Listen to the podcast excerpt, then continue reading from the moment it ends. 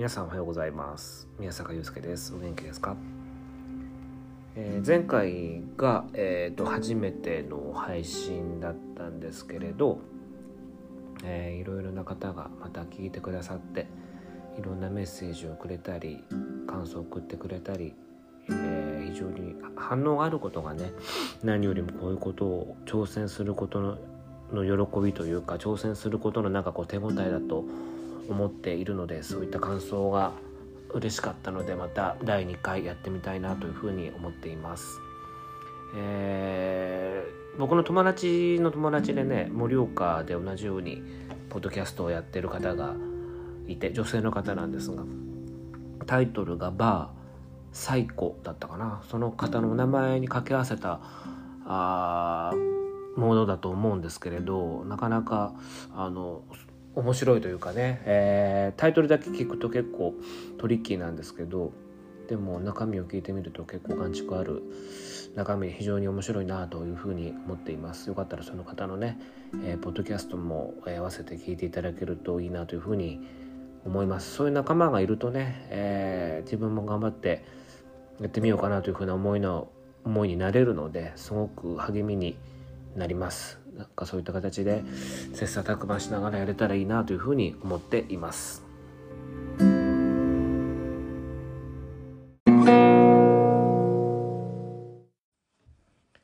えー、で今回の2回目なんですけれどどんなことをお話しさせていただこうかなというふうに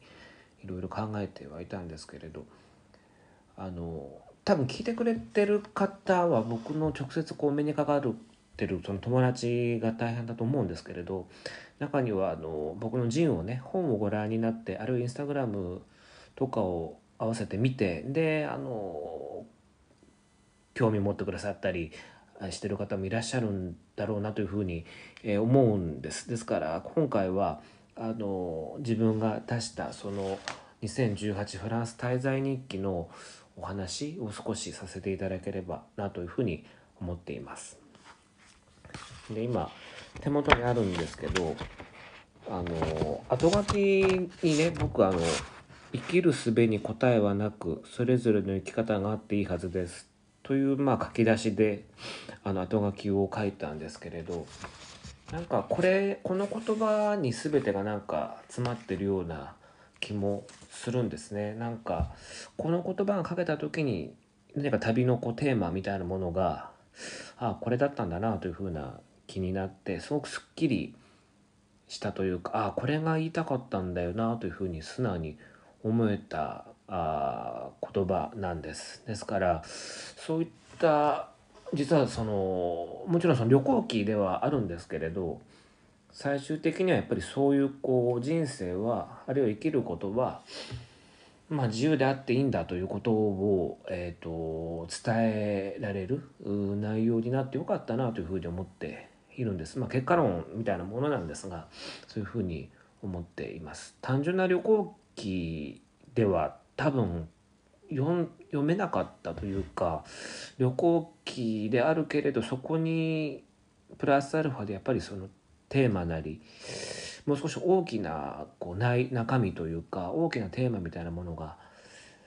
ないとなかなかそういうこう共感していただけないんじゃないかなというふうに思っていたので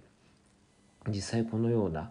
後書きの書き出しにあるようなことが伝えられて僕は個人的にすごく、えー、満足して、えー、いるんです。でその言葉は結局は自分で自分の背中をねなんか押してるような気持ちにも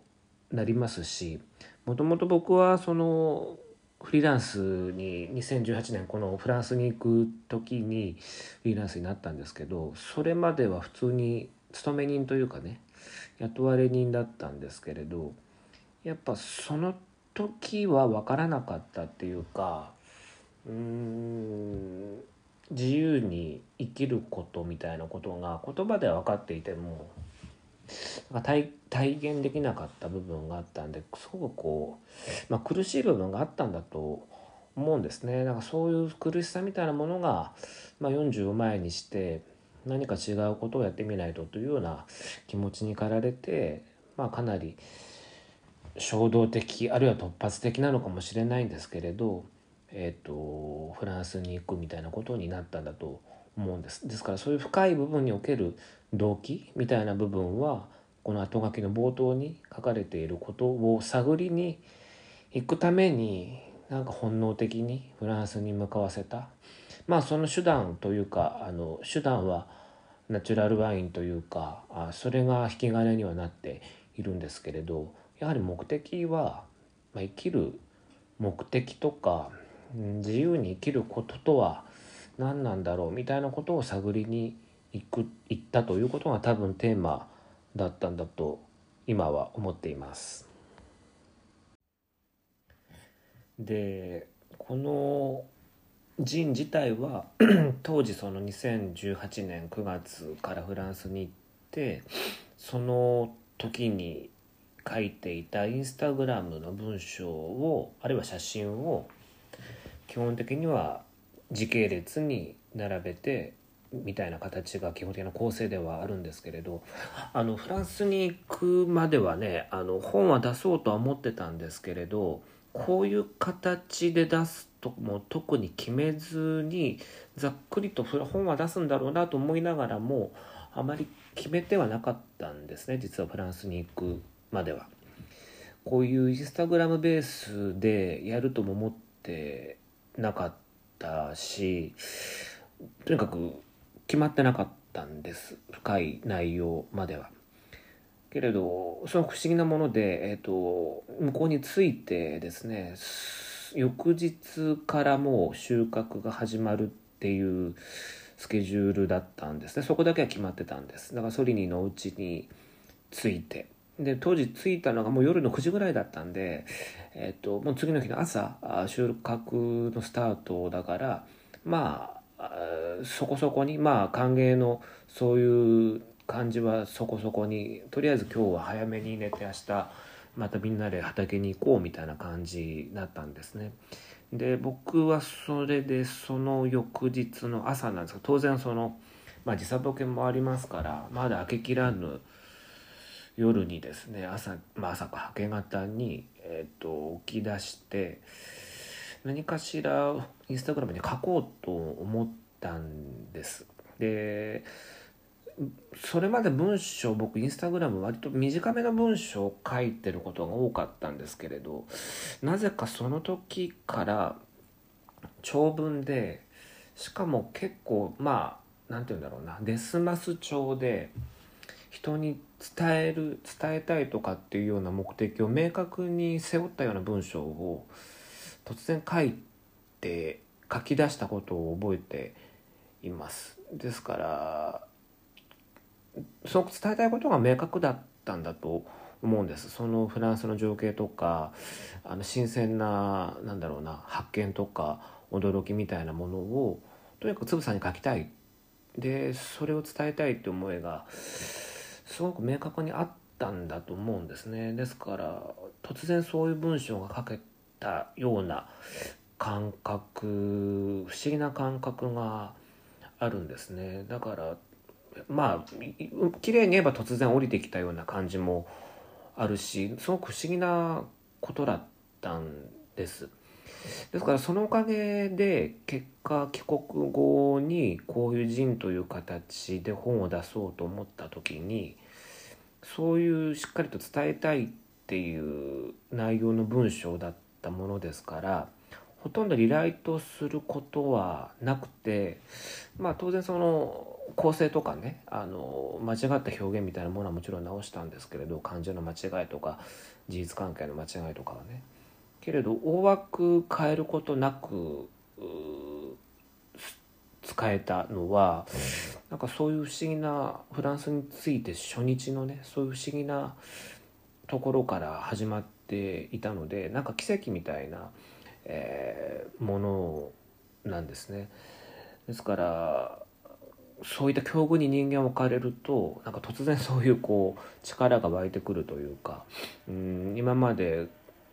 の考えてもなかったようなことが起きるみたいなことが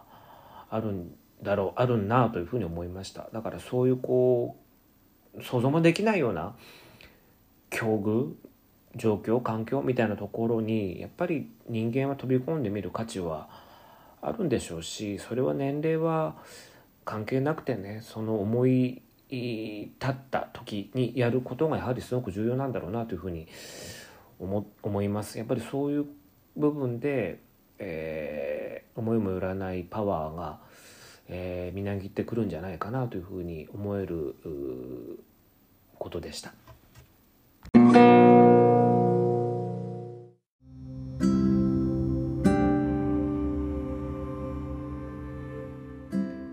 で、まあ、そしてそこからまあ本当に行き当たりばったりというかねかなりあのハプニングだらけの、フランス全土の旅行になっていくわけなんですが、まあ、その辺の話はねまたあのおいおいというかあ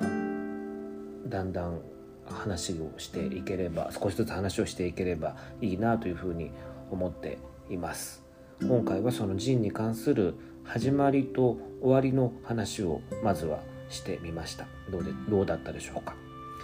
えー、また感想なんかもですねいただけると嬉しいです。冒頭にも言いましたけれどそういった声が何よりの励みになります。いつもありがとうございます、えー、それではまた次回の配信でお会いできればと思います。ごきげんよう。さよなら。